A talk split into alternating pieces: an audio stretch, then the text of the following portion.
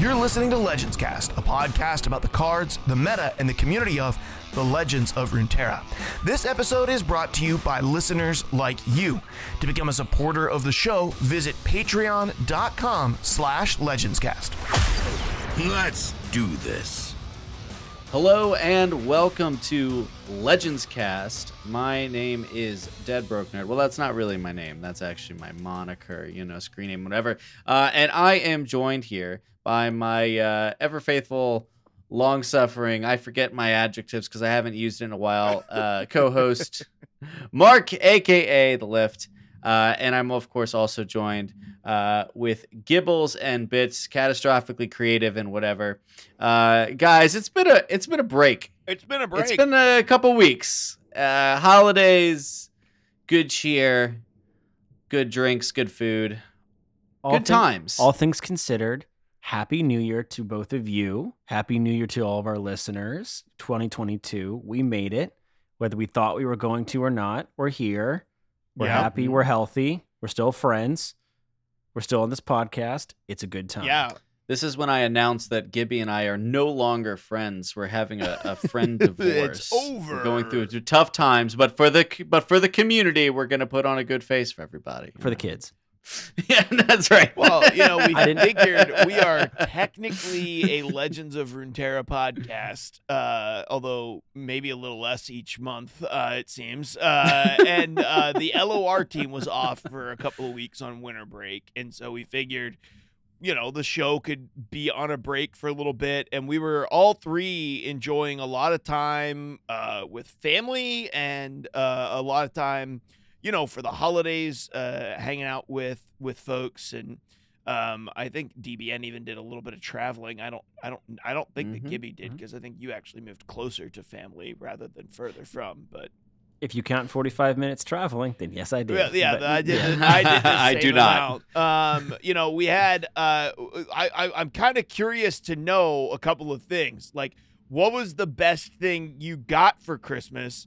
What was the best thing you ate over the holiday? And if, if you had a Ah. really good memory over Christmas break, and I, I I have mentally prepared myself for this a little bit and have you guys on the spot, so I'll answer first. The the best thing that I received for Christmas, I think, has to be my Elegoo uh, wash and cure system for resin printing because it has made my resin prints awesome. Nice. And I was really bad at it before and kept breaking all of my minis that I was printing. And I, I got my printer really zeroed in uh, over the holiday and got this rinse and cure set up. And I, I really fell in love with resin printing so much so that I bought a second resin printer. Uh, and it's it's on its way, so I can have two running all the time to print double the production. Double production. Yeah, my wife is not happy, and I have a really, really jank ventilation system of like a old furnace fan duct taped to a piece of PVC pipe going out the wall, but it works. So Oh my god. my family is Well, you can dying from resin fumes. So you can print all the things you want while you're sleeping on the couch. Yeah, well, my wife says it's a fire hazard, so we aren't allowed to be asleep and it runs. But so I have to stay up like midnight to get my prints finished all the time. Uh, but then my favorite thing I ate was for uh, New or Christmas Eve. My brother made uh, sirloin steaks with shrimp scampi, fried shrimp, lobster claws. Then we had twice baked loaded potatoes, roasted vegetables, Holy crap. and cheddar biscuits made with smoked cheddar, like the ones that you get at Red Lobster, but it was made with smoked cheddar that my brother bought instead of normal cheddar. Mm-mm-mm. And there's nothing I can say like eating three animals is one of the best experiences that I have. Um, so uh, it was really great. It was so good. Surf and turf on Christmas Eve, and the best moment on the break. Uh, honestly, was like after all of the festivities were done, my daughter got like three or four Lego sets for Christmas. And on Monday, uh, after Christmas, we sat down and built the Arendelle Castle from Frozen 2 and Vet Rescue. And they're really girly, but it was so much fun um, to sit and and realistically, I built them and she played with the figures while I built it for her. But it was super fun to have that memory and that moment of of building Legos with my kids because it's it honestly almost made me buy Star Wars Legos myself because building Legos is yeah. amazing uh, and is So the fun. joy in Christmas. Uh, It's like Jesus, Legos, then family. Uh, in my book. So- Hopefully, the gap between one and two is a little bigger than you're making it out to yeah, be. it was a little bit bigger, but there's a pretty big gap between two and three as well. Legos to family, so uh, you know. But okay, anybody? What either you guys? What was it? I I know I'm putting you on the spot, but like favorite thing you ate, favorite thing you got, favorite memory. Favorite thing I got, man, is got to be. It's pretty easy, and it, it facilitated what we're talking about later on. Is my wife, uh, not so secretly because I practically requested it.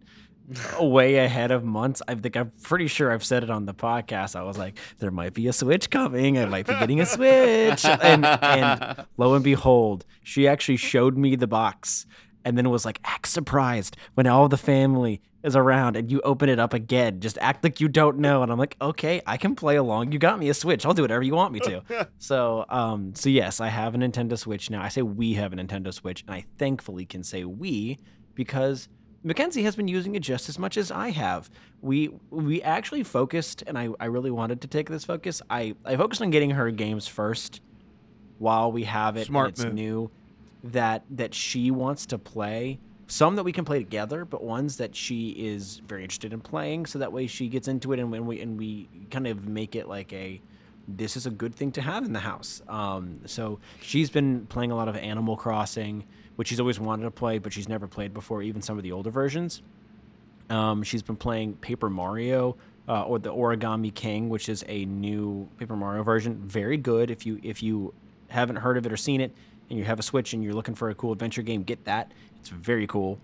Um, and I've gotten a couple games for it for myself. So, and my list is growing. So I'm a huge Mario Party fan. I love. I had all one, two, and three from an N64, four, five, six, and seven from GameCube, and then eight and nine from Wii. And then I didn't. I had a Wii U, and then I didn't buy the Switch initially, so I didn't get ten. I don't think.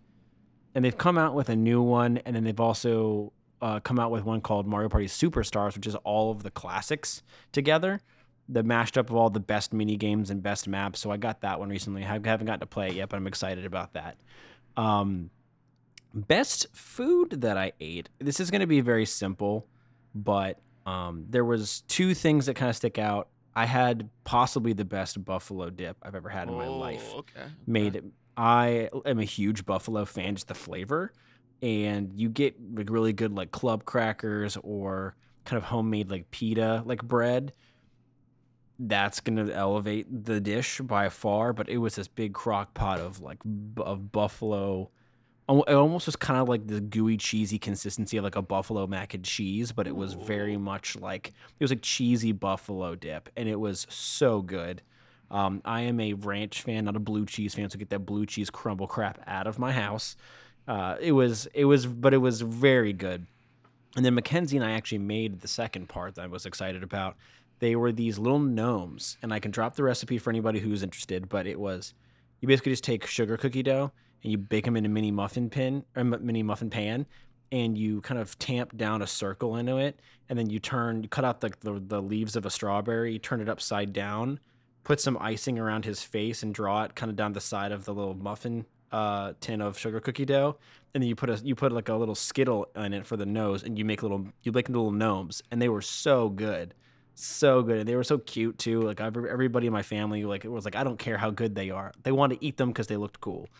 Um, so we were just proud that we made them.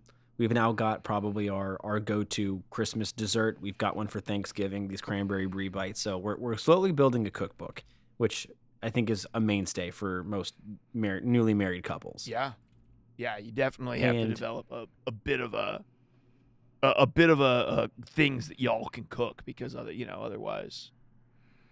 Yes. Yeah. And the, the the moment for me, probably not my proudest moment, but one that was memorable nonetheless, because memorable doesn't always have to be good, right? sure, sure. Uh, um, so I had all of the things that I was so graciously gifted. Um, at my, I was at my parents' house, and I went to go pick up this stack of things, and there was a bottle of like really nice like eucalyptus and like mint or eucalyptus and lavender or something like that, like hand or like face lotion or something like that that I was gifted. That was sitting on top of it. It's in this kind of like heavy ceramic bottle, and it fell off of the stack right onto the middle big ceramic tile that is one of the dozen ceramic tiles on my parents' coffee table and just snapped the stone into like three or four oh, pieces. Oh no. And this is like this is like post not more than five seconds after everyone is like happy and elated and, and joyous and jubilee of, of opening presents. And I Oh, dropped this bottle and snap this stone into like four big pieces, and the room just stopped. Ah. it was silent, and everyone, like the whole momentum of the entire morning changed. And I was just like, I'm looking around. I'm like, I'm just like,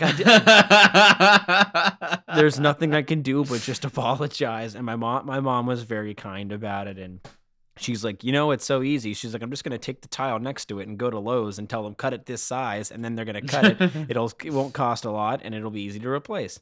And I was like, very grateful that she didn't make a big deal out of it because I would have felt bad. Yeah. even even worse if, than I already And did. And then they ask you to leave and not come back. Yeah, I understand. Yeah, classic. Get out. Yeah. Um, Yeah, the classic, the classic. Get out! You broke my one tile. Give me all of the gifts back. how dare you? Yeah. Well, No, DBN, but that's it was good. DBN, how about you? Um, let's see. I would say, um, well, uh, favorite food. I eat so good. Um, I mean, my family is full of really good cooks, and I actually even did a little cooking myself. I made um biscotti, Ooh. um, which was a uh, chocolate chip pecan biscotti okay. um, and and uh, it turned out pretty darn good. Um, but uh, I I would say I think that uh, my my mom uh made this and I don't even know why she made it. It was just like a couple days before Christmas she decided to bake a cake. My mom makes really good cakes.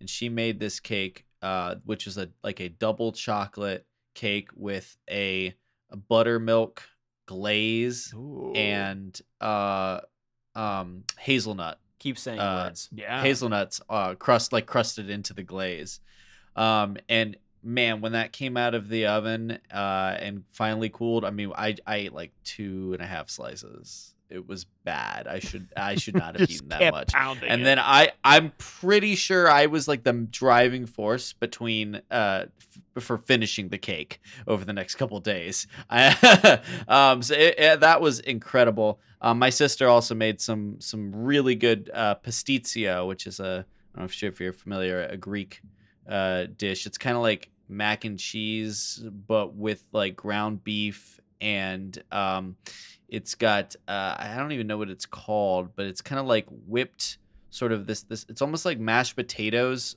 on top, but it's not potatoes. It's like whipped cheese. Mm. Ricotta, ricotta cheese. No, it's not ricotta. It's a s- it's a you have to cook it. You have to make it.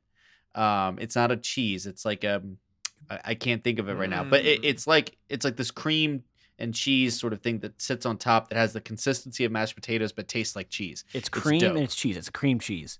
It's not cream cheese. Oh, okay. Uh, does cream cheese? Gimme. Does cream cheese have the consistency of mashed potatoes? Answer me that, sir. it could if you make it wrong. No.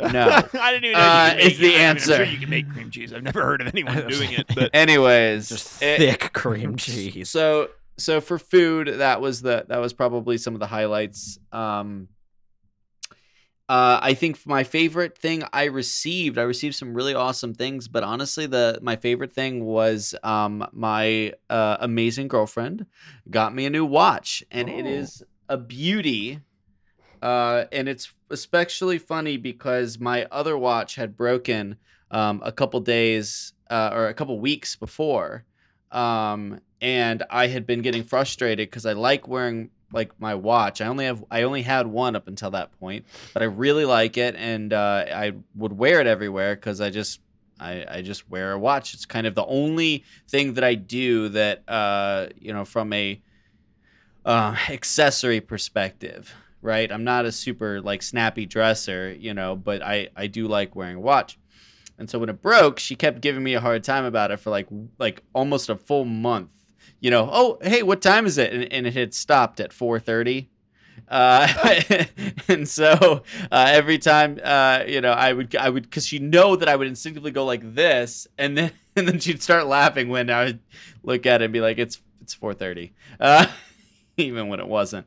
Um, so that was just honestly r- just a really special uh, gift, and I, I'm I'm just so in love with this watch. I'm just wearing it all the time.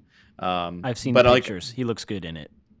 Well, and and I'm I'm like babying it. She's she's actually giving me a hard time for babying it, but I'm like before I eat, I'll like take it off so I don't get anything on the band. you sure, know? sure, sure. Uh, so uh, so that's probably my my favorite uh, gift that I received, and uh, I mean I received so many other awesome things. My sister also got me a really cool uh, Tatooine T-shirt, but it's like as if Tatooine was a national park.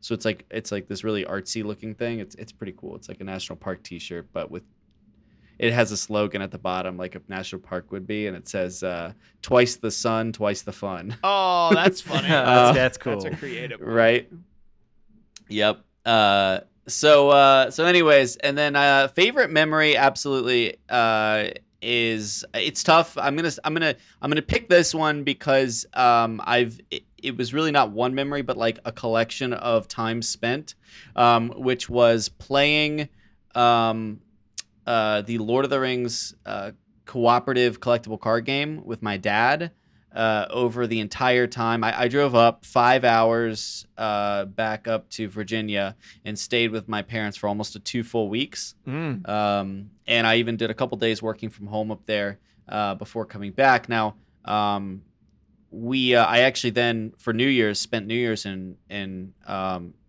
Charleston, South Carolina, uh, with my girlfriend, and we just had a, a spectacular, spectacular time. So many cool memories made there, and really cool place if you haven't been, especially if you're a history nerd like me. But but what takes the cake, honestly, I think for me is spending that time with my dad because when we were playing this card game, we played like five or six scenarios and and you kind of you you can build your decks and I, we're huge lord of the rings fans anyway so obviously Sure. playing in that world is really fun um and uh you know being able to uh sort of play and they're very challenging sort of uh, scenarios that you really have to critically think about and you're balancing Gibby's actually played a couple rounds of it I think Yes, Um, I have, and I wasn't very good at it.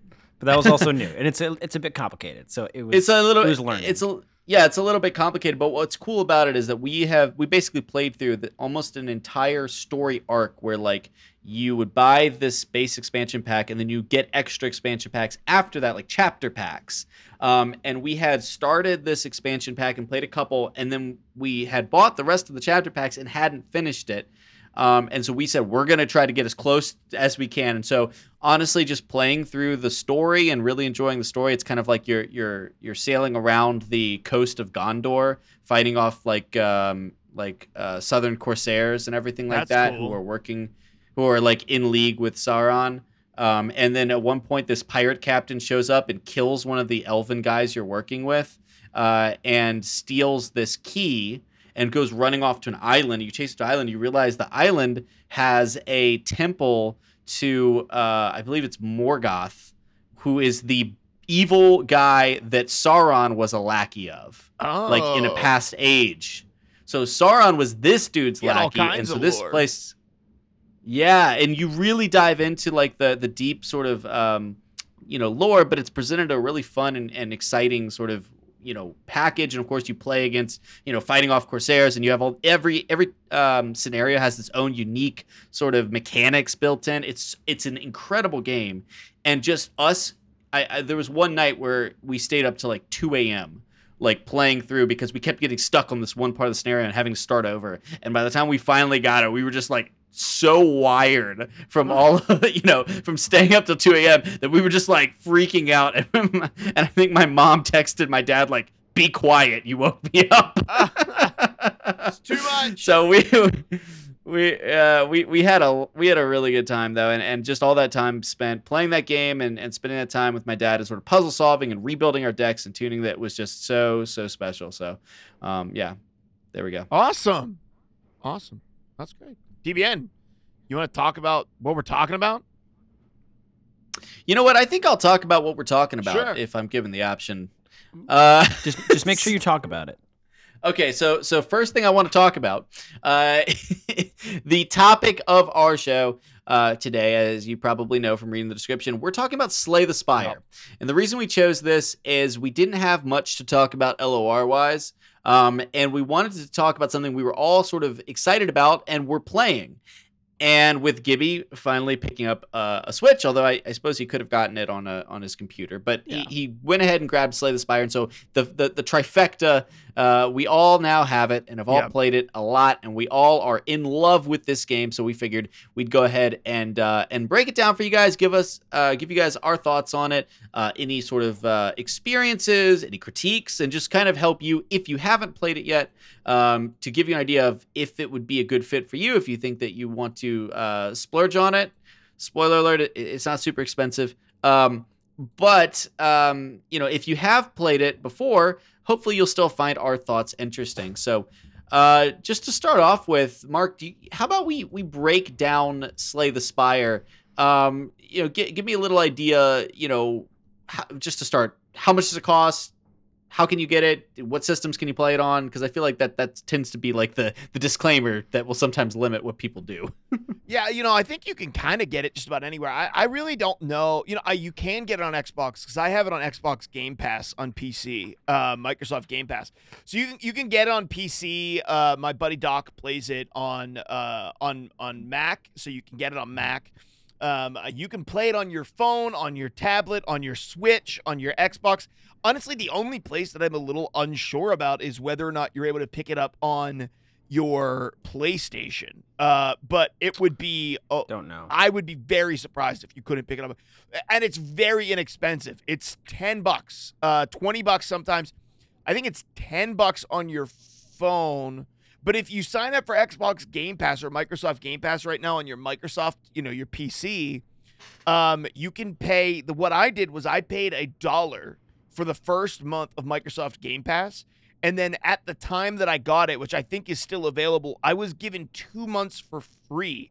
So for 99 cents, I got Slay the Spire in that bundle, which is part of the Game Pass, along with Stardew Valley and a bunch of others that I have been playing, uh, Ori and the Blind Forest and a handful of others, all for for you know a couple bucks. So you know a buck literally 99 cents. Yeah. So really hmm. inexpensive. And right now, probably where most people are going to pick it up, uh, Slay the Spire is currently on sale, uh, 50 or 60% off right now on Steam. Uh, so you can pick it up. I think it's 10 bucks on your phone, which I would say is worth it because it is a great phone game. Yeah. Um, but it's it's yeah. only 9.99 right now on Steam, marked down from 25. And I would say even Slay the Spire is very frequently on sale, right? Eh, yeah. But it's on sale for another like 38 hours, like like you know a couple of days. So you, uh, if it's not on sale right now, like it will be. It's it's pretty inexpensive. Well, and it came out in 2019, so it, has been out for long enough that yep. the people that wanted to get it at full price have gotten it and have already played through it, and so really they're they're willing to put it on sale a lot. I, I'm pretty sure I got it uh, I got it on my tablet and on my uh, on my phone. I share the account, um, so I, I'm able to. I think I got it for ten bucks, and I think it was a little uh, on sale or something like that. Uh, give me how much you bought it most recently. How much did you pay? I paid uh, not that many much uh, for it. Uh, I it was like it was like eight dollars or so on Switch. Yeah, okay. It was around the holiday time. That's about right. It was just after Christmas time, so I don't know if it was on sale or not. But it, I don't think it really was. If it, if anything, I can't imagine it being much more than ten dollars. Um, and for that value, it's a great game. So that's yeah. why I was so enticed to like pull the trigger on it so quickly and not have to think about it. Is I had just heard so much overwhelming praise about the game, you know, and you guys have played it before. I've heard you all talk about it, and I I couldn't be the only host that hadn't. So I I pulled the trigger and it yeah, it's it's immediately accessible to jump into. So I you don't really have to like waft back and forth if you think you might enjoy at that kind of price point. So at eight nine dollars, if you if you're thinking about it, do it. Yeah, and it's yeah. Uh, so oh, go ahead, go ahead. Tell uh, you're probably going to tell us what it's about, right, or how to play it. Yeah, basically, uh, the the core concept of Slay the Spire is that you will play at first one, but eventually you'll get access to additional characters. Um, these uh, different classes, think like D and D classes almost, right? Um, and you're going to climb uh, up the spire uh, and uh, climb up through different levels, three different levels uh, of this, basically kind of like almost like ruins, mechanized uh, ruins of sorts, uh, to fight the great evil that sits at the top. Um, and uh, each of these levels is going to have a you know big boss, but along the way you'll fight um, you know little small guys that will sort of wear you down over time. You can fight some elites that might occasionally knock you out, but usually will just be pretty tough and whittle you down before the boss. And you'll collect uh, rewards. You will build a deck over time, and I'm gonna get to that in a second. The basic construct of the big picture game is it's a roguelike. You're going to go until you drop, and when you drop, you start over, right? And along the way, you will pick things up. You'll you'll get weakened, you'll get buffed, and you'll kind of uh, you know work back and forth uh, towards the idea of getting to the very top and taking out the boss at the top. And then, hey, you took out the boss at the top, you start again. But this time, you've unlocked more things sometimes another character, more cards uh, that you can get access to. Um, and I'm not going to spoil, you know, some of the later game content either. Um, so uh, that that's basically the the ladder climbing, the roguelike system, and, and each of the different characters sort of plays very, very differently. And each of the characters has a different uh, card pool. So Gibby, would you kind of walk us through um, the how how the deck building system works? Because I think that if we look at this game, there's basically three sort of intertwined aspects. You have the the overworld, the ladder climbing, the rogue-like aspect that you people are familiar with from like Darkest Dungeon or things like that. You have the deck building component, and then you have the actual card combat. But for the deck building part, can you walk us through a little bit of how that works? Sure. So for deck building, they they tried to focus a couple key the key words or or key terms um, that are important to each of the different classes. So, of the four classes um, that we've got, uh, we've got the ironclad, we've got the silent. So, the ironclad being kind of like this warrior kind of type, more combat, uh, just kind of hit stuff. Uh, the silent, which is kind of more like a true rogue. You've got the defect, who is uh, kind of this trickier um, kind of robot guy um, automaton, and then you've got the the Watcher, who is this kind of she's blind she's this kind of silent monk type that can kind of do do big bursts of damage. And each of these different four classes have uh, different keywords to them, and the card pools that you build around really are centered around some of those big major keywords. So, for example, um, there's an there's a mechanic in, in the Watcher. Uh, the the kind of the monk type, where it's it's scrying called scrying, where you would um, be able to look at the number, the top number of cards on your deck, and determine if you want to keep them.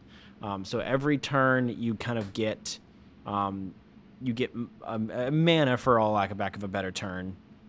Term they just kind of use a symbol, a symbolic or like a picture symbol, uh, which is different for each of the four classes. You get a set number of that each round, and you draw a certain number of cards each round.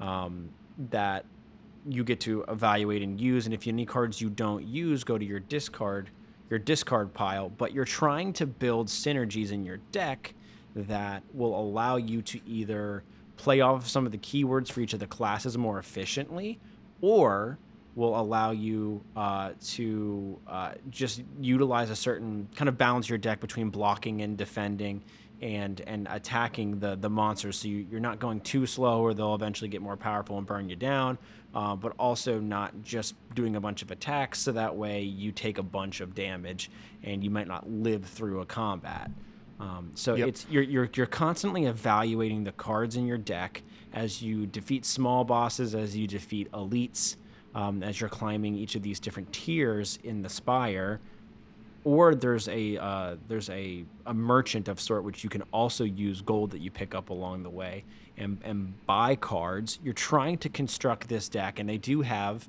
commons, they have rares, and they have uh, even even kind of gold cards, essentially, so legendary cards uh, that you can pick up in your deck and you, there's there's no limit or or a minimum amount of each of the different types of cards you can have in your deck. You can even at certain points get rid of cards in your deck and thin it out so that way you're drawing your better cards more often. Because once you're once all of your cards go to your discard pile, you refill back into your draw pile. So you're trying to get a bunch of very valuable cards that all have synergy together and that kind of work together in your hand to then play them more often and just create this cohesive very potent combination of of cards that make up your deck and most likely almost all the time the cards that you that will make up those these these potent combinations are ones that you pick up along the way. They won't be ones that you start with, or they are also ones that you can upgrade. There's an upgrade mechanic where every card in the game, no matter if it's a common,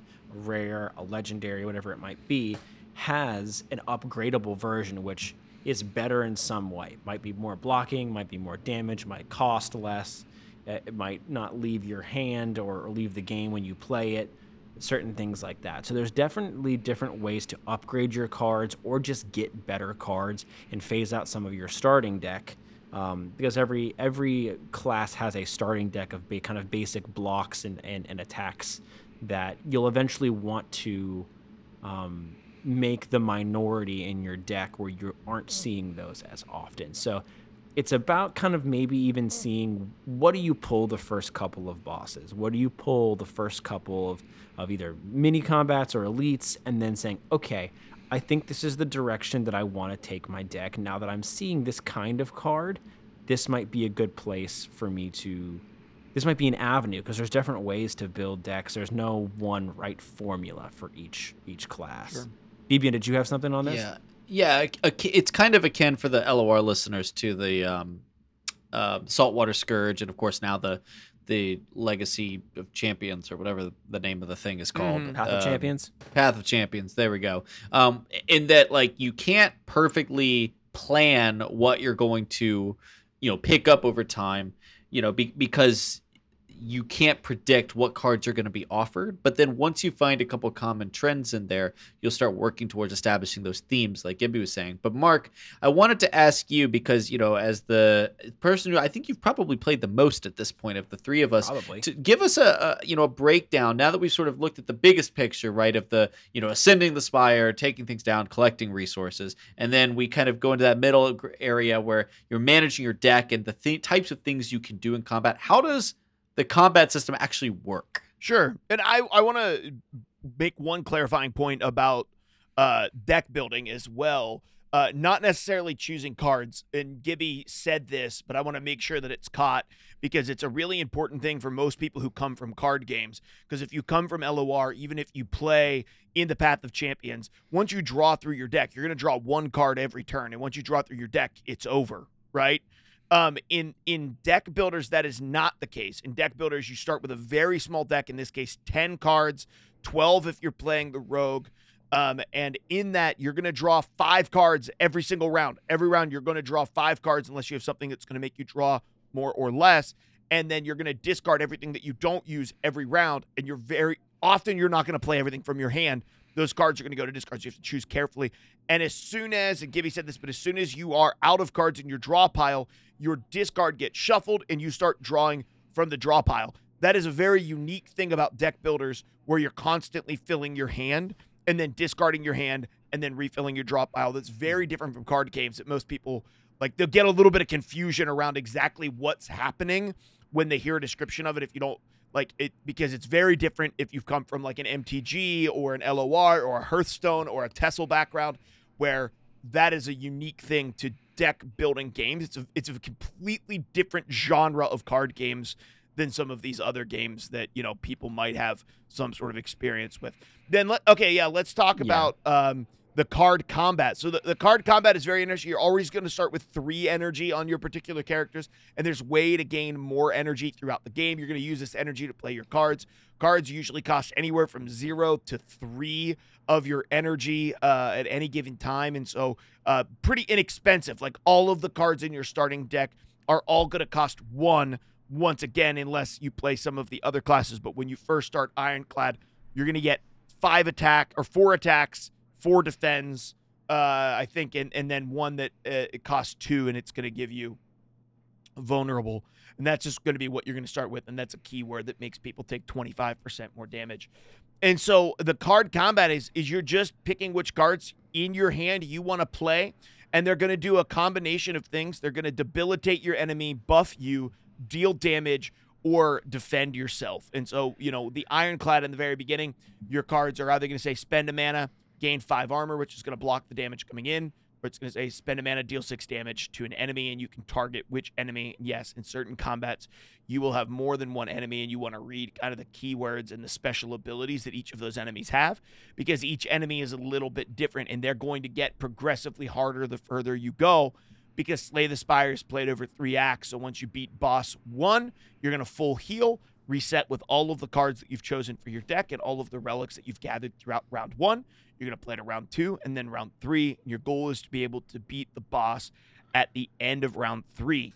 And those things, of course, are going to give you experience to unlock new relics and new cards available to you and new character classes available to you. And you really don't think you only have to get to the first boss with Ironclad to unlock the rogue, and then the first boss with rogues to unlock the it's kind of like a mage like the robot is kind of the equivalent of the mage in this game and then you have to get to the first boss to unlock the monk which i think is was not out when the game first released that one's new It's been added yeah. since, yeah. So card combat is it's going to be very simple. You're going to get an idea about what your opponent intends to do, and so you can prepare for that. So sometimes they're not going to. It shows you they're not going to deal any damage to you next round. Okay, well I can dump all the damage from my hand. Sometimes you're going to see, oh, okay, they're they're going to attack me next round, and this is how much damage they're going to hit for. I got to find a way to weaken them this round and try to buff myself. But you have very very limited resources, and so the more cards that you can get that let you freely dig into your deck, draw cards, replace cards, whatever, are always very, very, very strong in deck building games. Basically, in deck building games, if a card says draw, it most often is a very good card. And and that's just the case for deck building games across the board. And that would be the one sometimes well, I don't need to draw, right? Because I can't even play all the cards in my hand. But oftentimes drawing is very central to these type of games, you know. Um, they're oftentimes very powerful. So does that give a good description of what card combat is like? I, I don't think I missed much because your opponent is never playing cards. They're just doing things. You're the only one playing cards in this. So the NPC, Right. the computer player you're fighting against, you just see what they're going to do and you're reacting to what they're going to do with the cards and the resources that you have available on that turn. Yeah, and I think one thing I'd like to add about the combat piece of it, just to clarify, I mean, Mark, you definitely said it, but you can tell, you can see what your opponent intends to do. There's always an icon of sorts, unless it is a, a, a confusion or a surprise sort of effect, which may you may run into on a larger boss, a large, either either a an elite or even just one of the big uh, tier bosses you can always scan your cursor or your controller, whatever it is, over the the bad guy to one see what they intend to do. If it's not just a clear like, hey, there's a dagger symbol and the number 17 above it, they're gonna attack me for 17 damage. If you're ever not sure what the symbol is, you can go over and see what it is before you take your turn. And there's no timer, which is Yeah. a big piece of this. There is no timer, so you can sit even as a new player and go, okay, I've got these cards in my hand. Let me do the math and think about if I play this card, this card, this card, and this card, that'll give me this much block. I'll be able to eat all of the attack from that guy and I'll still be able to do some damage.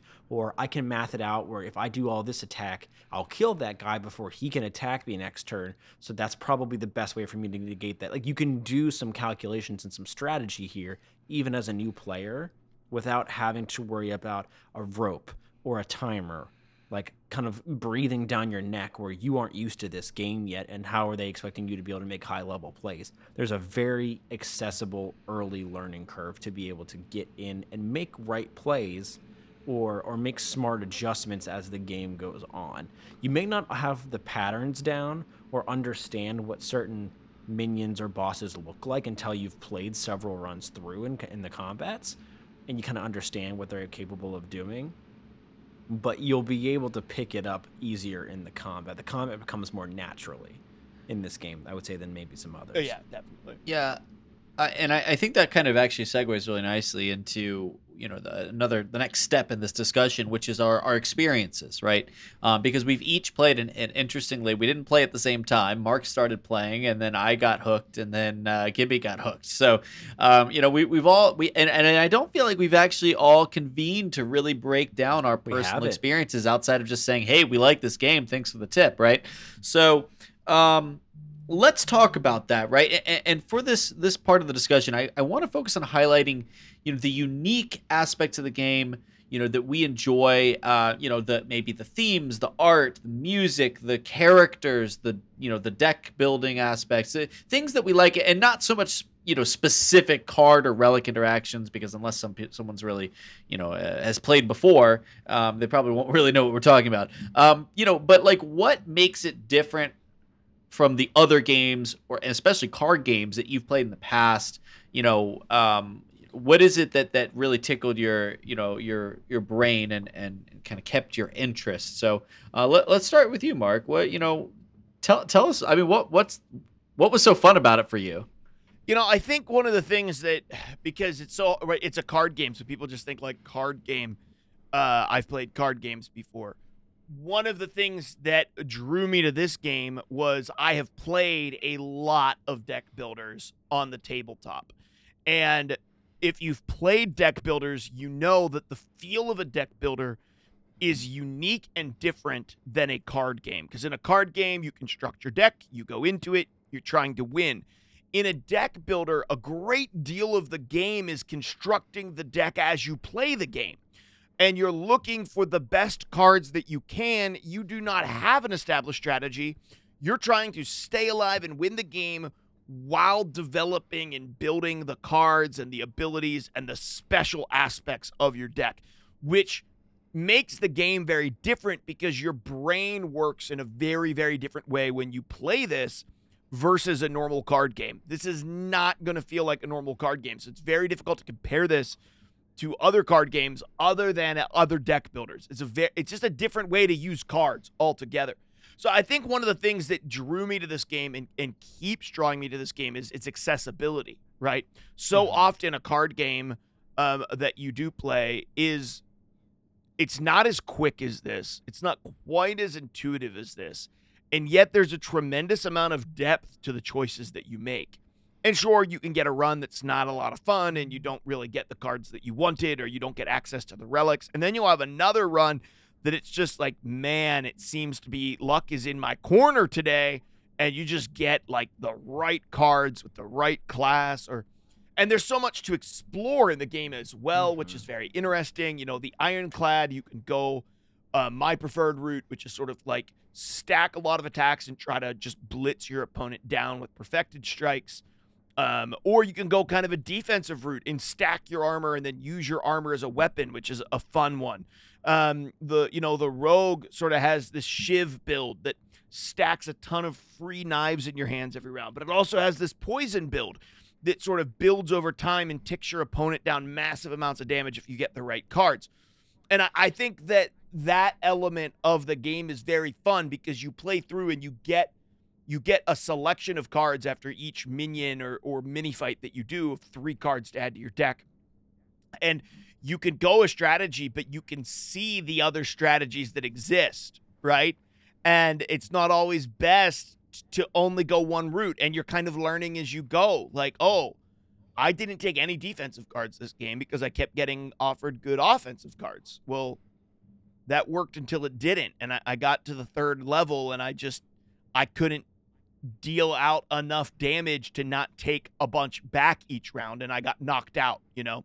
And so I think that that's that's part of it and it's kind of like opening a present, right? There's a certain element in which you kind of feel like you're opening a pack of cards each run and you're shifting to see which cards you're going to cuz you don't know what relics you're going to get. And that's a big part of the game. Relics are sort of like static special abilities and you can collect a bunch of them throughout a round. Um, you don't know what cards you're going to get or what strategy you're going to be presented with or what path you know you might be able to take or what villain or minion might be behind the boss symbol or the the question mark which you're not sure what's going to be there. And so th- there's this element of surprise to each run that you're kind of like what can i build this time? Um, can i build something that's like can i get an infinite combo and sort of break it for a round? And then if you do it's not broken forever because you're not going to get offered that combination of cards likely very often in the future. So if you can find a really sick, fun combo, like super cool, you run it. Maybe you do well, maybe you don't, and then and then it's reset, and you can try again. And I think that's probably one of the the funnest parts of the game is like there's not a ton of pressure. You're not playing PvP. You're playing against a computer. The deck building mechanic is very fun. Honestly, just picking up the cards either with your finger or your computer mouse and swiping them out is actually super fun. Like just the process of playing the game is very fun. I haven't paid a lot of attention to the sound. Uh, the artwork's fine. It's not like you're, you're not going to get into this like this has the most amazing graphics ever, but it, it has a very um, it has a very unique art style that is very nice, sort of almost like a papery 2D art style.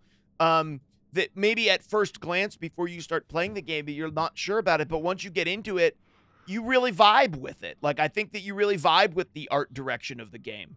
Um, and you're like, oh yeah, like I, I, like it doesn't bother you that it's not like a, you know, a AAA title graphically.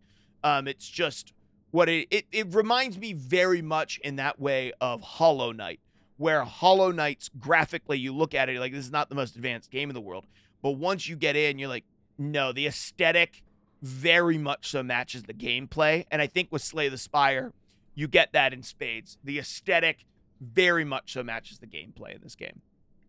yeah it, it is a stylistic choice Mm-hmm. I, I think i you know it so it's funny you mentioned hollow knight because i was actually just thinking how the tone of the game very much reminds me of hollow knight one of i mean one of the coolest uh, games i've played in the last year i mean by far so cool and quite frankly just so what's the best way to put it um unique and tonally consistent right um and I don't want to go too far into Hollow Knight because we're talking Slay the Spire. I think I don't know if I can put it at the Slay the Spire at the same level uh, as Hollow Knight, but I get what you're saying, and that like you look at the art style, and I, I'll be honest, at first I wasn't too impressed. Now I'm somebody that can look past that for good mechanics, but over the time I found it endearing, right? Um, and so I think you're right. Like don't don't just you know set it aside uh, because of that art style. And I think the music is actually pretty decent too. It's subtle, but I, I, I like it because it doesn't distract me from the cards. Gibby, as and uh, knows, I've been I, I complain quite a bit about certain LOR boards because they're too noisy, or certain Guardians because they're too noisy, and I need to think. Uh, and it, this fortunately doesn't distract me like that. But Gibby, how about you? What are uh, some of your best experiences, favorite things about the game? Break it down for us because you have the freshest perspective because you know you, this is most recent for you, fresh in your memory. I liked how all four of the classes. I mean, this is a game, and I personally think that if if all four classes weren't playable or winnable to get through all three tiers, this game would feel pretty stale. Um, I also like how you don't see every card every single turn, and you get into more cards as you level up. So there is almost one thing we haven't talked about is for each class as you play it more and you get farther in each of the tiers um, of through through the tier one, tier two, tier three, and even if you die along the way, you gain a certain amount of experience points. And I think you guys have mentioned it before, but getting access to more cards, um, getting access to more cards and getting access to uh, new powers, new relics, things like that allow you a different experience. This the replayability factor of Slay the Spire is fantastic, and the balance of each of the different classes is pretty good. I mean, Ironclad is probably the most straightforward. I haven't had the most uh, luck with that class as a as a pilot, but I also haven't spent. I kind of got into to playing Silent and and and the defect and the Watcher more, and I was like, okay, I'm gonna put Ironclad on the shelf for a little bit while I explore these other cooler classes that have a little bit more nuance to them. Um, but there's nothing to say that you can't get all the way through all three tiers with a good Ironclad deck. They all have strengths to them, and intentionally so, but they all play completely different. So there's definitely replayability factor amongst all of them. I I liked how this was. We talked about art. I like how the game is is, is a little bit dark and dungeony, and it doesn't stray away from that. But some of the the minions and things that you face have this kind of like quirky, fun charm to them. And then there's other guys that are like really mean and big and, and dumb, and they want to kill you, and they're making it very apparent. yeah, Uh, there's some derps in there. Yeah. like oh, the yeah. the bird, the bird that's like holding I- two sticks, Like the bird cultist, yeah. Yeah, and he- and he's like, "My power will not be be matched. And then when you defeat him, he's like, my power was matched. Like, yeah, it has fun with the theme. Oh, Yeah, absolutely. yeah. So there's there's there's there's a lot of really cool things um in the, in the characters and in the charm of the game. But I I'm finding it fun to fail, which is hard. mm-hmm. I am finding it fun to to to fail, not get past something, try something new, pick bad cards, not because I didn't know that they were bad. Or, or because I didn't know they were bad. That's really it. As, as not because I was like, okay, I Mhm. guess I'll take this. Because you can you can choose to not take a take a one of three cards if it's offered to you, which is also another thing. But picking cards, trying them out, going, maybe this synergizes better with another card that I could have taken last time. I'll keep an eye out for that card in case I see it. But you might never not, you might never see it, so you have to plan otherwise. Like there's just there's more than one way to play this game always. I, every single time I start a deck, I'm never like, okay, this looks exactly like the last time I played it. And I think the biggest impact for me in all of my runs and one of the coolest things, and I haven't really seen a lot of this in other deck builders, is the acquiring of relics, Mhm. which we haven't talked about uh, really at all. yeah. we, have this. we've touched on it. It- It's it's one of the kind of more advanced, uh, not even advanced. It's just, it's a core aspect of the game. Um, you know, relics being these basically similar to like passive powers in the Path of Champions, Yeah. right? But you collect a lot more of them over the course of the game, but they're typically typically not as powerful as like the huge you know powers that you get in the LOR Path of Champions or in the Hearthstone um, you know quests you know story quests like they did for I think they did a one for what, what was it? It started off with the um, Kobolds and Catacombs. They first did this Mhm. sort of adventure thing where you'd go up a, a ladder and try to take down the NPCs. Um, and, and relics you can get half dozen different ways. You start with one every time, and you can, you know, after you've played a while, the guy that starts you on your quest will start offering you deals to trade out your relics or to buy an extra relic. Yep. You get them anytime you beat an elite, which is kind of like a, and, and you know, you can. It, sometimes I think you can even avoid fighting any elites, but you usually want to go to them because these passive powers are worth the risk, Yep. right? Um, and they heavily influence the way you do things. So there could be one that you know increases your starting mana uh, on every single turn, but prohibits you from resting at campfires and healing up. They're like they can do some really crazy cool things that actually do influence your deck building decisions. Um, and there's so many of them that it really feels unique every time you play because you'll get them not just different ones but in a different order and that can really impact you know their usability if you get one that uh, helps you save money uh, throughout the game and if you get it at the last tier you realize wow this was really not that helpful but sometimes if you get one really early on that's like play three skills and get four block then all of a sudden you know you can build your deck towards that throughout the Yep. rest of the run. So it really does add to that level of variance, that replayability that Gibby was just talking about. Um, Yeah, for me, some relics have have have made or broken yeah, a deck, and more often made than broken. Um, I would say just because they're typically pretty, they're typically good things. But there have been some surprise relics that like I picked up from a chest. Uh, have after, after defeating somebody, I'm like, this changes my entire deck that I was planning on doing. Sure. And now I'm gonna- everything's different now. everything. All of my zero cost cards deal an additional four damage now. Give me every zero cost card I can possibly Yeah, find yeah. right now. Yep. Like is it it it changes and warps your deck in a great way Yeah. that you don't always see coming, which is which is exactly what you want. And there's a lot of relics in the game. Yeah. And So- sometimes you have a choice between relics. I think at the end of every every time you take down a boss, you get a choice of three relics, and you get to choose which one you take. And they Elite are relics, yeah.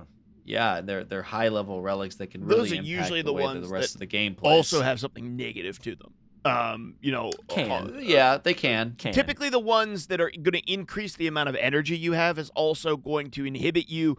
You know, you're not either going to be able to pick up potions, which is another element of the game. It's like these clickable. You know, sometimes you'll get potions that'll, know, give you One time use one-time powers. use powers. Yeah, and uh, you know, you won't be able to get potions or when you get to rest sites. One of the things that is really in, cool about the game is when you come to a rest site, you can choose to rest and regain hit points, or you can choose to upgrade your cards. And you go to rest sites throughout the game and pick a card and make it better if you have been able to sustain a high enough life total that you can kind of afford to do that, which is oftentimes what you want to do because upgrading your cards is much better than just spending, you know, your turn healing that round and, and, and trying to bounce back. I have found that to be a, a tremendous amount of fun of like, okay, I want to make sure I'm gonna have, and then there's certain cards that also are certain relics that give you new options whenever you stop at mm-hmm. rest sites to I had one that just was really awesome. It was like three times throughout the game you can increase your strength, which increases the damage of all of your cards. It's at a Hmm. permanent plus three strength on my character. And that was one of my best runs that I had. That was really fun. But you had to not heal and not upgrade three times at three different rest spots, Yeah. which is not easy to sacrifice. So there's a lot of like very interesting decision points in this game where sometimes, you know, ah man, I, I, I really want to be able to do this, but I I need to heal in order to hopefully, you know, survive what's coming next. Yeah. And uh I think that's a really there there's a there's a real risk reward. You know, can I go into the last boss fight at half health, but with a better upgraded card? So when I go to the next level, I have better cards? Or do I run the risk of dying against this boss? And if I die, I you know, it's over. I have to restart. Or there's question mark rooms. It's like you can either take damage or, you know, lose health permanently. And it's like, well, do I lose, you know, I'm already at half health. Do I lose some max health? Or do I take more damage now and run the risk of losing next round? But it, it's for a sh- you know shorter term thing. So I think that's a really interesting. They give you so many interesting decision points uh, throughout mm-hmm. the game that you like. Oh, there's a lot of risk reward with it. You know. And and as you play, right, and as you kind of go through, you'll start recognizing some of the things that you've run into before. And I thought that that would annoy me, and it actually ends up feeling really rewarding. Like you're learning the ins and outs of these hallways and these, you know, twisting, you know, confusing mm-hmm. passageways. Because when that quick time event comes up, where you have to choose between, you know, digging for a relic or you know, you know, getting out of this collapsing room, you know what the repercussion is because you've lived it before. It's like you had those as a kid, you had those choose your own adventure books. And mm. when you went one way and you realized it didn't turn out great, you then flipped back to the page you were on before and took the other passage, right? Mhm. And over the course of your time playing uh, Slay the Spire, you'll start learning what those give and takes are. So, you know, when this dude shows up and offers you jacks and offers to get you jaxed, uh, you'll know what that means. Uh-huh. Uh, so, uh, anyways, I think that that is absolutely one of the most unique aspects of the game is that sort of branching decisions. And and for, if it wasn't clear, when you have that overworld where you're moving up through this city and through these different layers uh, in the three different acts, it, has this tree of branching, you know, options. So you can choose to go up a tree that features more enemies because after every enemy, you get an option to add a card to your deck. So if you're low on cards or you're looking for something, you go go that way. If you're looking to uh, have more opportunities to get you know money or to get weird effects or cool relics, you might take more question marks. If you need to hit a shop, there's not you know too many shops. So if you're like, man, I've got I've saved up a ton of gold over the first two Yeah. acts. I'm in Act Three. I got a lot of money. Let's spend it. You can go and choose an avenue that will get you to one, maybe even two shops along the way. So that really influences. You have a lot of you know agency and autonomy. I think that's probably you know my favorite aspect of, of the game is that overworld sort of management um, sort of macro of the game but Yep. i want to go through and ask each of you what your favorite character is of the four characters Yep. i want to hear what made it enjoyable and then i want you to tell me which character gave you the hardest time or is giving you the hardest time so uh, gibby go ahead and and and, and uh, freshest in mind you know have you have have you beaten each of them yet i know you just got it Like like beaten a run with each of the classes. Mm-hmm. No, not even close. I've got I've Okay. I've beaten it with one class and I've come very close with two of the others. But I there's one particular boss you can run into at the end of the third tier that has has halted my my wins. Is it the wolf? like by the s- No, it's the the time eater. Oh, okay. Oh, the time guy is so tough. the time eater is so nuanced and hard if you don't play it right. And the first time you go in, there's no way you're gonna know yeah, what he gonna gets do. you the first time. So, yeah. and I had this absolutely filthy defect deck, and I I I missed him by like four health. I was so mad. Um, because I, I bursted him on a bunch and then he heals back up to 50% the turn afterwards regardless and i didn't know that and there's no way i would have so i wasted Yeah. all of this burst damage on cards that i would have kept in my hand. But anyway um, my favorite class to play the one that i did get the one that i did get a win on was the silent but i think my favorite class to play is the watcher. The watcher being the um the kind of monk style. She can't see anything and she switches between stances. It's the last one that you unlock and it was the one that was released I think like the beginning of 2020 um the watcher has several different kind of keywords to her like scrying and being able to see what's in your hand coming up so you can plan turns ahead. That's a really strong build but she's got two stances at her core. This is her mechanic is she's got her calm stance which really doesn't do anything in particular but she's got this kind of blue glowing energy around her. And anytime you come you can switch between stances using cards in your deck and you pick up more cards that help you switch stances and and do damage while you're doing that or block while you're doing that. And every time you come out of calm stance you gain two energy. So you can extend your turns beyond what you planned to if you ended your turn in calm or if you go in calm and out of calm in the same turn. And the other stance probably the more important one truthfully is wrath. Wrath is she gets this glowing red energy and all of her damage is doubled. But all of the damage she takes is doubled. It's like being um it's like uh, what rage in in as for a barbarian in d&d Yeah, if rage also applied to you. Uh, yeah, sure. right so so like all so um or swinging recklessly i think that's more or less what I'm Yeah, yeah, reckless attacks. reckless yeah, you get advantage, and so do the, the enemies. Yeah. Yes. So you do double damage, so you can burst somebody down before they can ever attack you, which is the whole goal. But if you either miscalculate your mana or calculate miscalculate your energy, uh, and don't get yourself out of wrath mode, and they're gonna double swing, they're gonna swing for you for double damage. You might die, and I've died several times by miscalculating my energy and going, "Oh goodness, I thought I had enough to get out, and I didn't." Um, and he hit me for somebody hit me for a bunch of damage. But the switching of the stances is so cool and is intricate and you have to plan and it made me have this nostalgic kind of ordering of my turns that I haven't gotten a feel of since Legends of the Five Rings where Oh, I yeah. had to really plan out my turns and calculate versus my opponent and be so careful with every turn to not bury my own to not dig my own grave Yeah. uh, which which which was uh, I really enjoy the Watcher. I think the ceiling on Watcher decks is really high. Mhm. Um, and you you can draw into some bad hands. You can draw into a bad deck like you can in any class, and that's okay.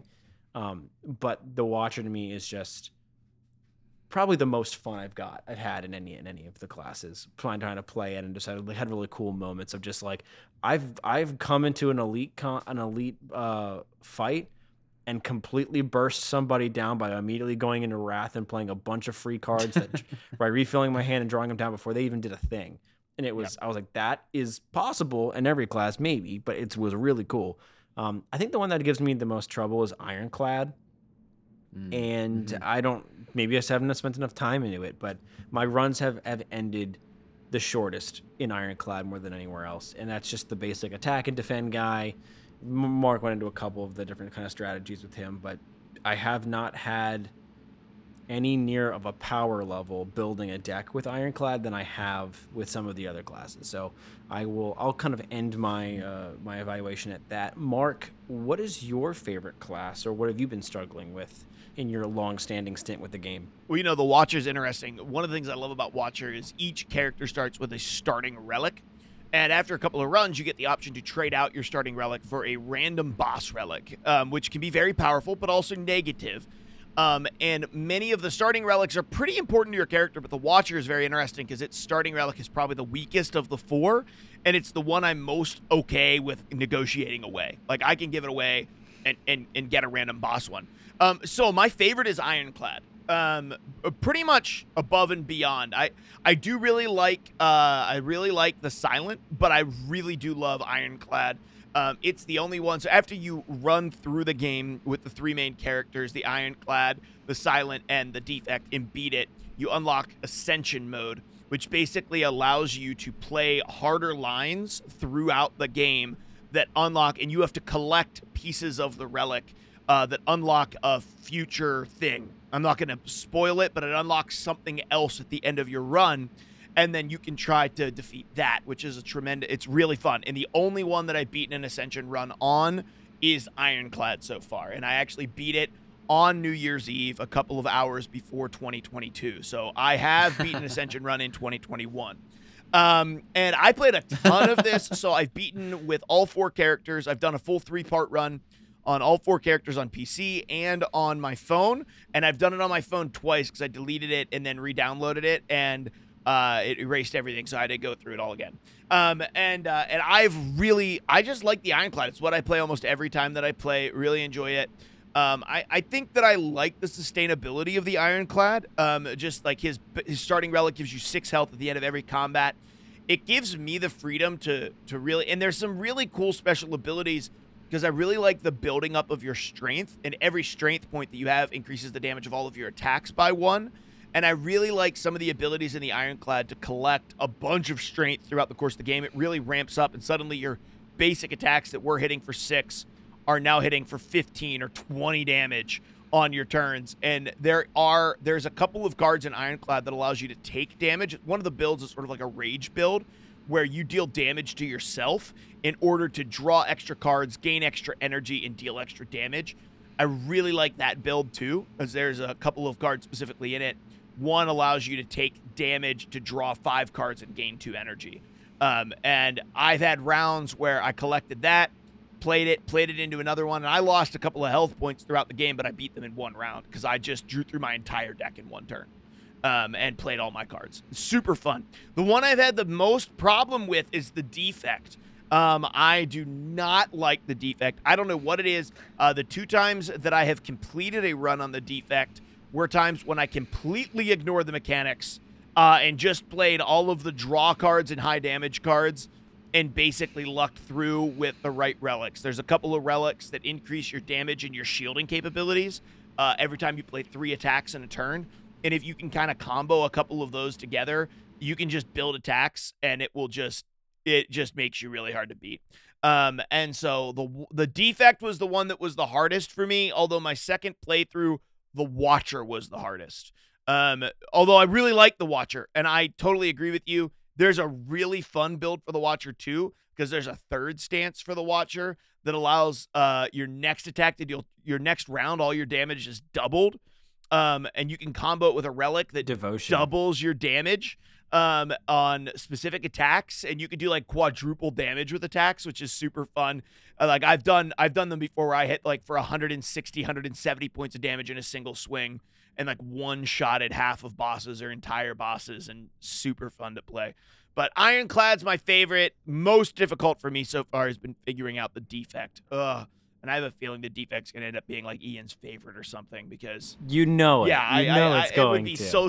I bet you he really likes the silent too. Silent is really fun, but I, I want to know Ian from you, what's your favorite and least favorite, or hardest, easiest?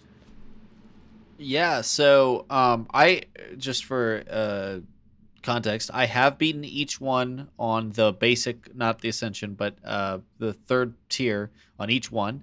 Um and I think I'm uh, like halfway up a uh defect run right now. Um and uh but I like I guess I haven't gotten to do an ascension run yet, but I'm hoping to do one. Um now that I've beaten each one. Um, and uh, but I, I I ended up putting it away shortly before uh, Christmas because I just had a lot of stuff going on. Work, I'll, uh, work out of context. Uh, work has been nuts, uh, so I haven't really gotten time to play any games. Uh, just a little bit of Pokemon Unite here and there with Gibby, and that's pretty much it. Um, but uh, but so um, I've beaten each one once. The Silent, I feel like I don't know much about because I beat it on the very first try Mm. Yep. and haven't gone back to it. Uh, I think I got a combination of good relics, and it's uh, very like draw a lot of cards, play a lot of cards, discount things, and it just kind of it made sense to me. I I quickly understood what it wanted to do and just did it, and um, and so I just kind of cruised with it. Um, so I don't really know how the silent uh, plays in some of the other builds or anything like that. I think I just ended up, you know, utilizing the lots of card draw, generate shivs, deal damage, Yep. put up just enough block to get by. Um, so so that that's what worked for me there.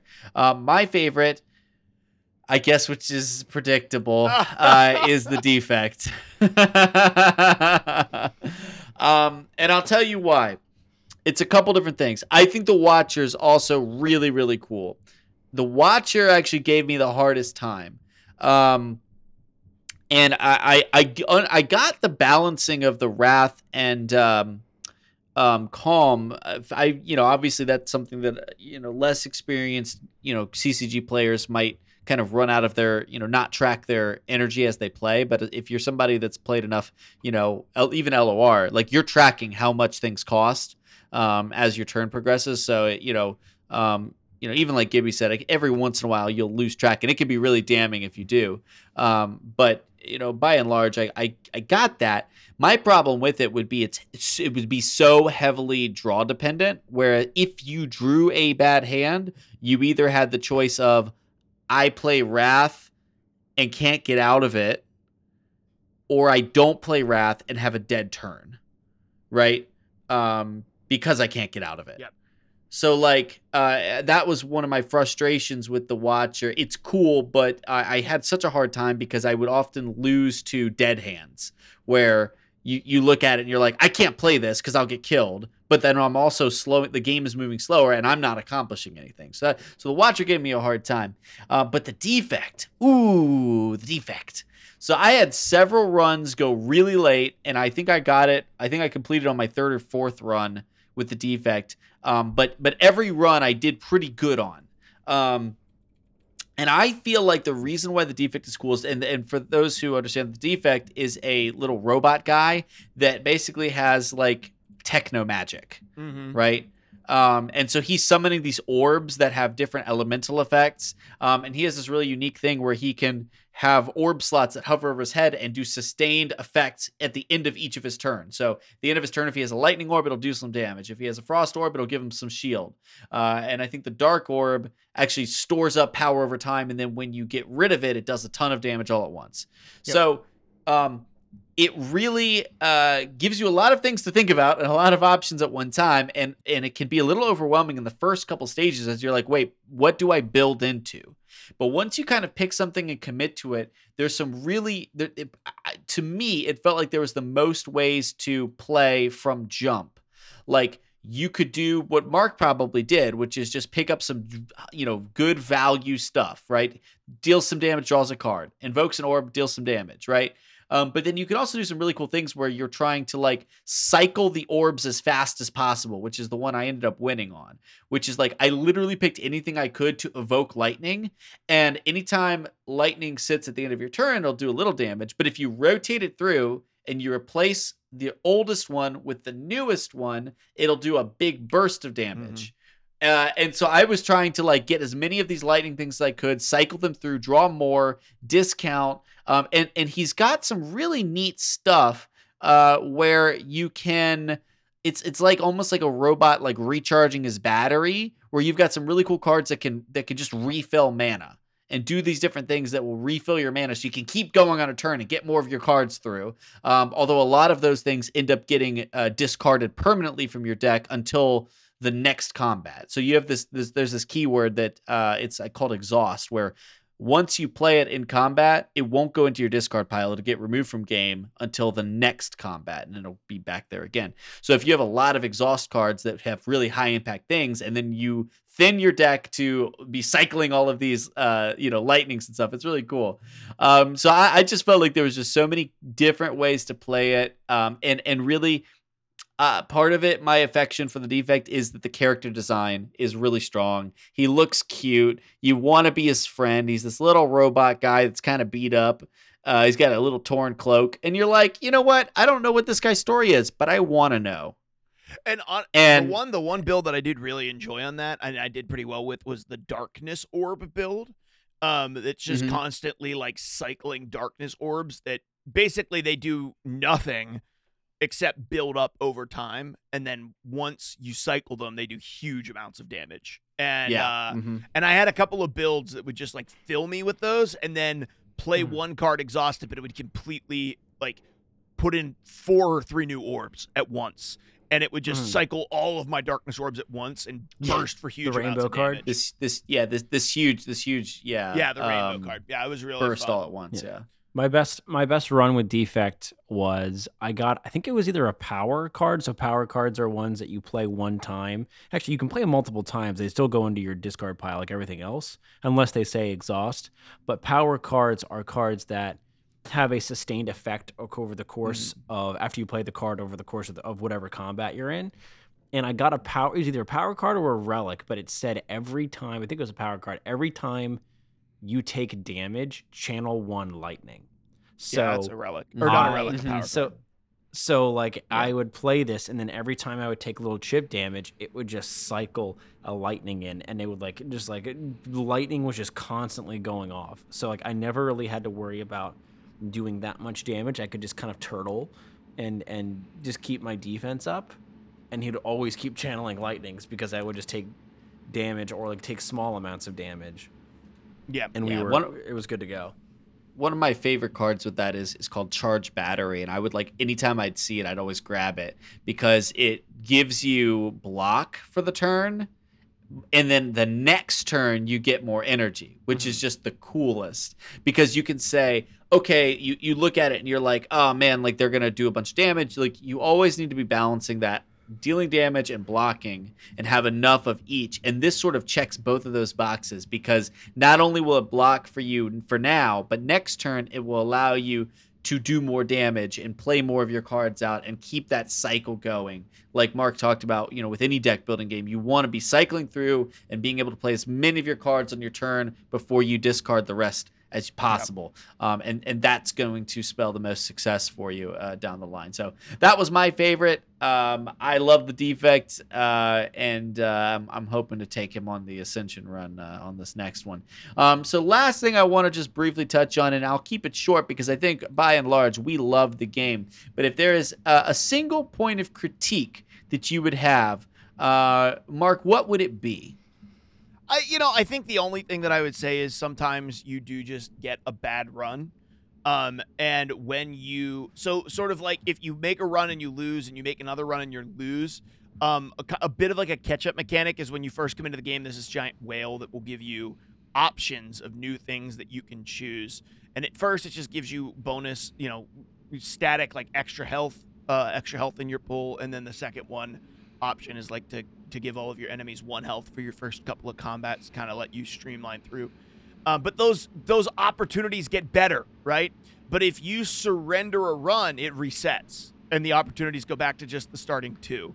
And sometimes you get in and you just get really unlucky. You're like, ah, I'm not really vibing with this, and you you want to reset and start again, and you get really punished for resetting and starting again um, because your options when you first start are just worse because you Mhm. surrendered a run, and you're almost better off just like going in and passing a whole bunch of times until any enemy kills you, and then as long as you died, doesn't matter whether or not you try. It's just a waste of time to reset Sure. the run instead of just being able to abandon it. That's my only critique. I think that's kind of silly. I understand that people would just reset, reset, reset until they get what they wanted, but uh, you know, if you want to cheat the game that way to not have fun, so be it. Don't make it worse for the What rest of you, us. who needs to reset. Anything that people should uh, you keep an eye out for or be prepared for Um, I don't know. I don't know if I've had a long enough stint in the game in order to have a critique just yet. I think I would like to see more classes added. I mean, the last one now knowing that the Watcher was added the as the last class in January of 2020. Like that's almost been 2 years now. mm-hmm. Like that to me either says make an make a sequel of the game or add another class, and that might be in the works. I don't know, but uh, that to me, that would bring a lot of energy to the game because there's a lot of different like. There's a lot of different things that they could do, right? So, I So, would so l- really, your critique is give me more content. Uh, yeah, give me I more like it so much. I want more. That's your critique. That's, that's really that's really all I got. yeah, my my only criticism, and I'm being honest, it really is my only criticism because I think this is a almost flawless game for what it is. If you want it to be, you know, um, something bigger, right? You you might be disappointed. But if you go in with the expectation of this is a kind of uh, you know highly repeatable, you know, deck building card game with some fun, you know, little characters running around doing cool things, um, you'll be satisfied. I guarantee it. Um, my only critique is actually more the function uh, when playing on touch screens. I have had frustration um, when selecting cards from my hand on my tablet. I don't know. I haven't downloaded on my phone, but Mark, you've nodded along. It seems like you've had a little bit of frustration there too. Um, when you have a mouse, you know you can kind of click and drag, and it's a lot easier. I've seen you play it on on your stream.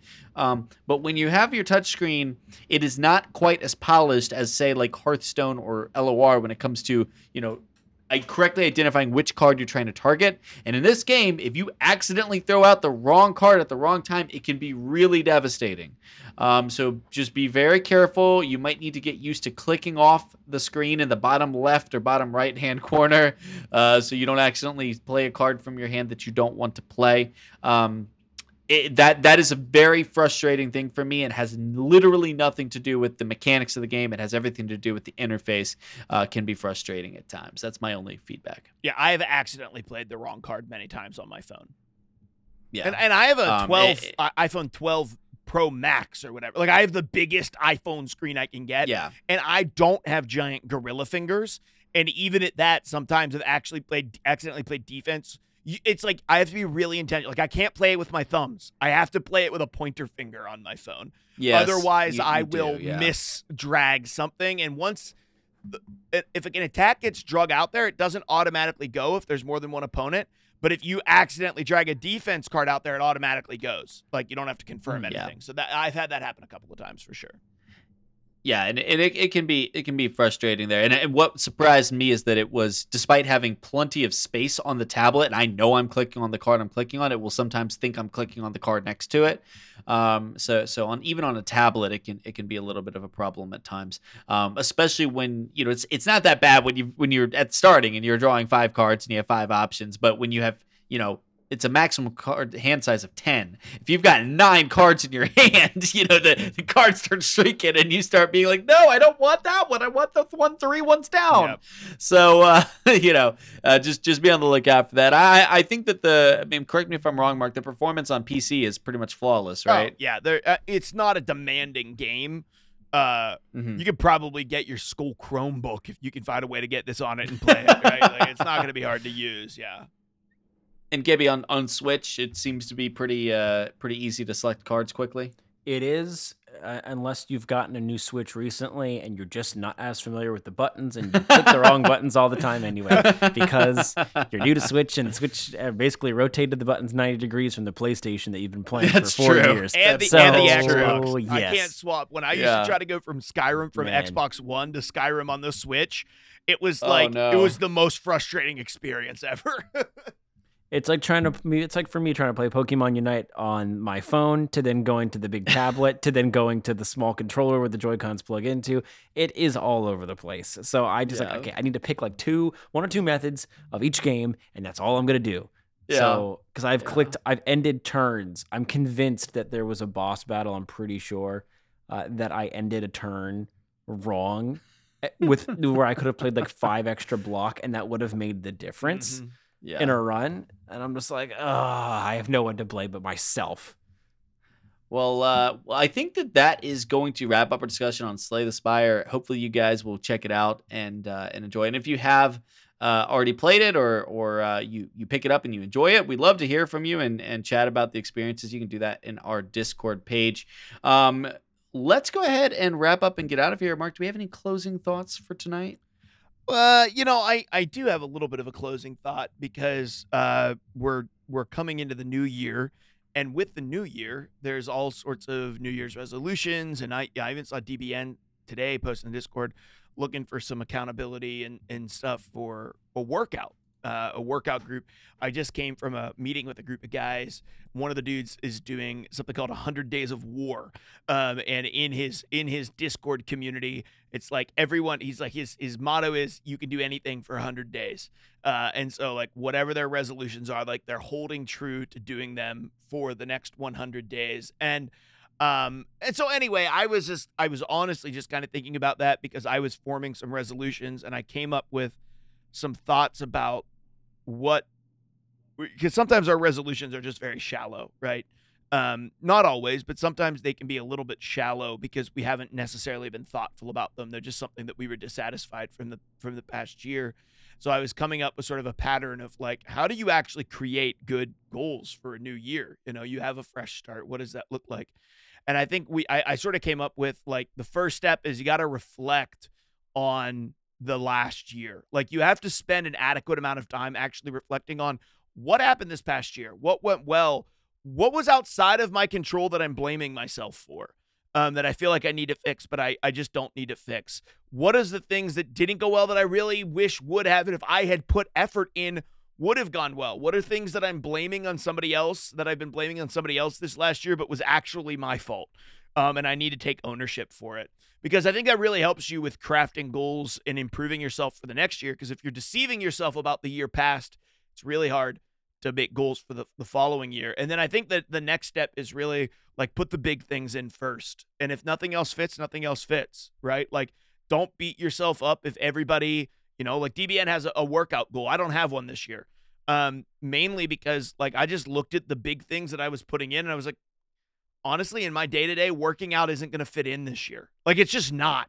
Like I I have a goal to feel healthier by eating a little bit better this year. That's something I can do. But working out isn't in the cards in my stage of life, and I'm not going to beat myself up over it because I want to put in the big things first. And for me, at my particular stage of life, being married with kids and leading a church, like the big things right now are more substantial than they were the last five years of my life and so I have to be careful. So do do some honest reflection. Big things first. Don't beat yourself up if not everything fits next year. Um, that's okay sometimes. So I, I think that's my closing thought, just on on forming opinions and thoughts and goals for 2022. Yeah, absolutely. I think that there's a lot of, of things to be said for, especially, you know, just in my individual case, you know, um, I think that there is a lot of benefit to reflecting not just on what you want to improve and if you have the time and the ability to improve it, um, but also why it wasn't working last year. Because I see so many people that they say the same thing every single year and you have to come up with a plan on how you want to resolve it that accounts for why it didn't happen last year. Uh, that's just my little bit of, of advice. And, and if I can get even more away from the philosophical aspect and into the practical aspect, general big picture advice. And if you're not this person, that's fine. Um, if you don't like going on runs, if you go on a run and you realize, oh my gosh, this is miserable, don't plan for that to be your fitness goal because you won't do it. You'll drop it as soon as you can because it's not fun.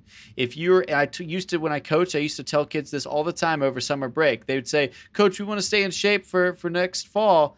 Uh, we're going to go on a run every day." I'm like, it's the middle of summer. You absolutely will not do that. So don't plan to do something that you're not going to enjoy and you're not going to do. Hmm. Uh, so, and I think that that, you know, obviously that's my workout advice, but it's also my advice for, um, you know any of your goals you have to think about how you are logistically going to achieve that because you you want to set yourself up for success and you you know if you want to succeed you need a plan. So. My addition to this is going to be in the form of a quote that i heard recently and it really stuck with me from none other than rich electricity man himself elon musk. Uh, if you plan to clean if you set a goal to clean your house in 30 days, you will do it in 30 days. If you set the goal to clean your house in three hours, you will do it in three hours. Don't be afraid to fail with these goals. Don't be afraid to set a high bar to push yourself to do something that might be extraordinary. If you fail and have to re- revise your goal later because you didn't meet a lofty goal that you were pushing yourself to do, that is okay. That is totally okay. You are allowed to fail and revise and accomplish a different goal or a subset of a goal. And that is still progress from where you started.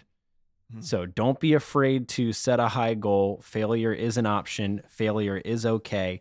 And don't be afraid to reach out to other people in joining you in your goal or like like DBN did having people do a goal alongside of you of their own. So Hmm. goals are meant to be like life is not meant to be enjoyed by your by yourself all the time.